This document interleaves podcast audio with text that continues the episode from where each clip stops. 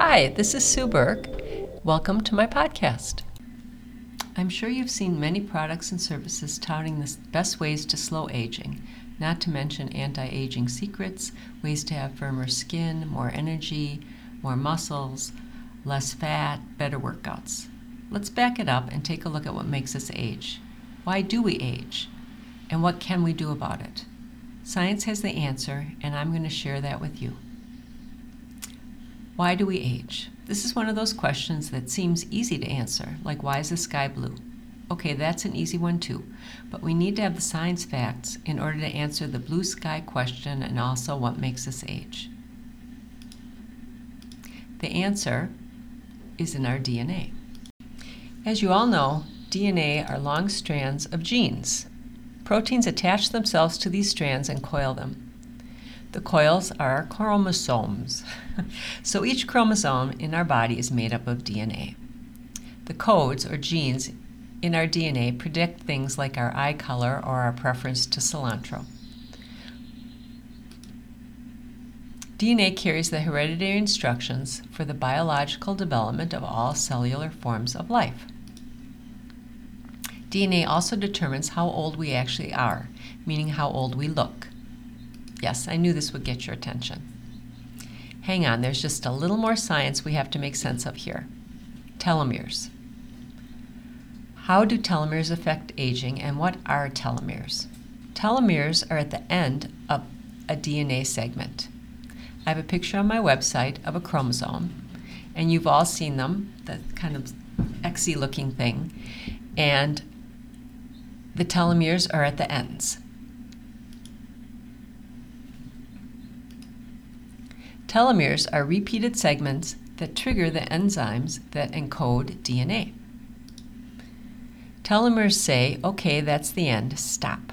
Sure, it's more complicated than this, but you get the idea. I have a couple article links on my website if you want to read more about it. In 1983, Barbara McClintock won a Nobel Prize for her work with telomeres. She observed that without the ends of telomeres, DNA would become sticky she determined that telomeres maintain the structure and stability of DNA. In 2006, the Nobel Prize went to three people Elizabeth Blackburn, Carol Greider, and Jack Szostak. I'm sorry, Jack, for discovering how chromosomes are protected by telomeres and the enzyme telomerase. Without telomeres, our DNA would mutate and we would develop more cancers. So, how do telomeres affect aging? Now that we know what telomeres are and what they do, here's a not so fun fact telomeres shorten. Telomeres shorten because the fact is DNA replication can't happen at the end of our chromosomes. When telomeres become too short, the ends of the DNA are not copied. This means that our DNA doesn't produce the right proteins, and this causes degradation of our cells. With that comes a greater potential for cancers, aging, and in kids, inherited diseases. When telomeres become too short, the cell actually goes kamikaze and triggers a self destruct program. This is called the Hayflick limit or Hayflick phenomenon, technically defined as the number of times a cell will divide before cell division ceases. This kills the cell.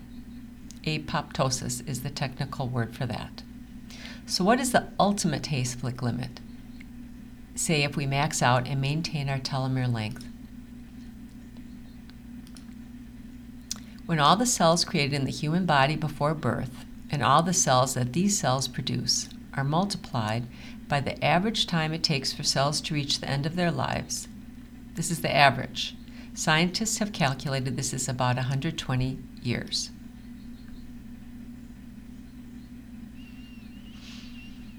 So, what are a few things to avoid? A few causes of short telomeres radiation, smoking, chemical and environmental toxins, sadly, excessive alcohol consumption, and glutens. Scientists are studying telomeres, obviously, since several Nobel Prizes have been given out with, because of discoveries with telomeres. Anyway, scientists are busy studying telomeres and the beneficial effects of potentially reversing their shortening as people age.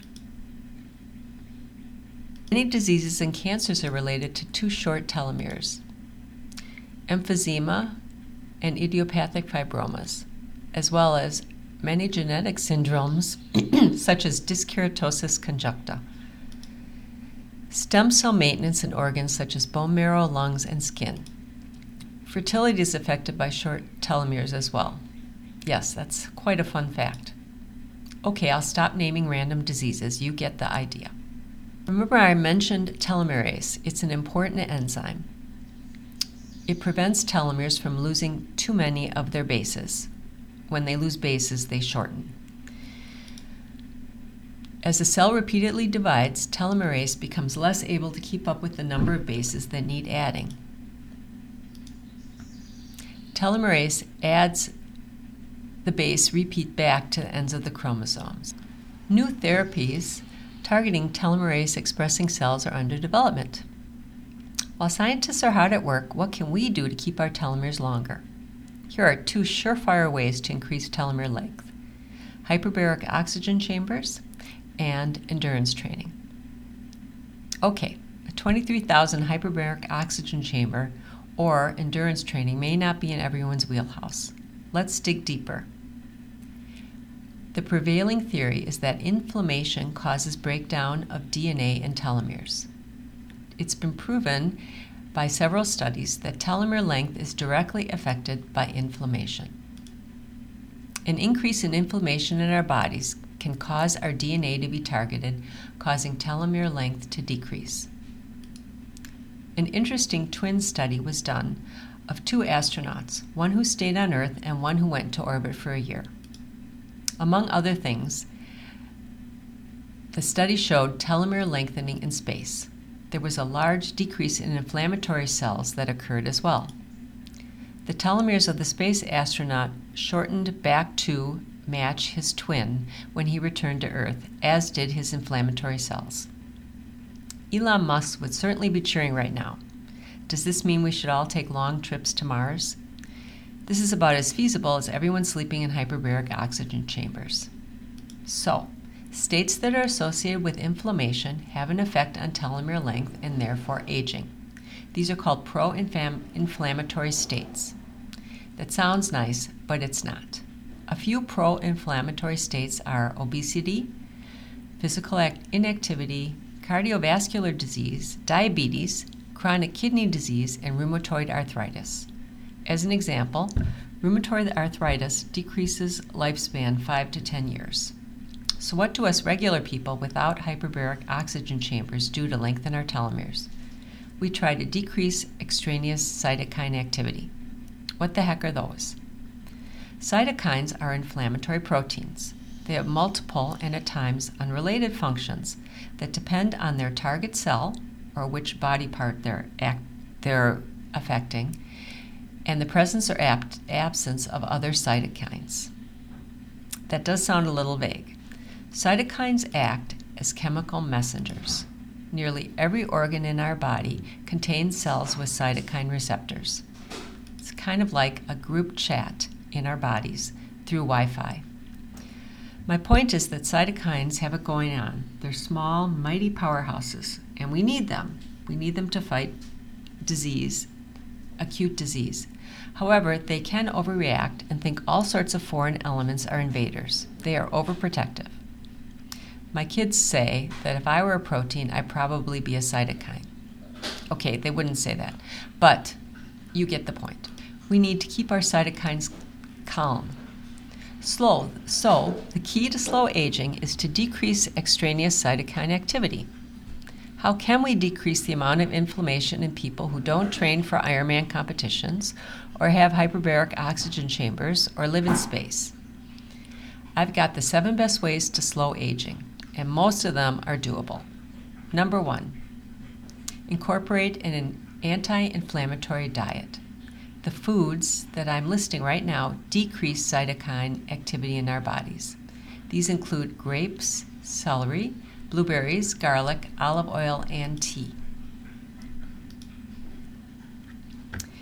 Eat more foods with omega 3 fatty acids. I know you've heard this before, but now you know why. We need to decrease inflammation in our body. So eat more salmon, tuna, tofu, walnuts, flax seeds, and soybeans. Some spices also have anti inflammatory effects, such as ginger, rosemary, and turmeric. Fish oil.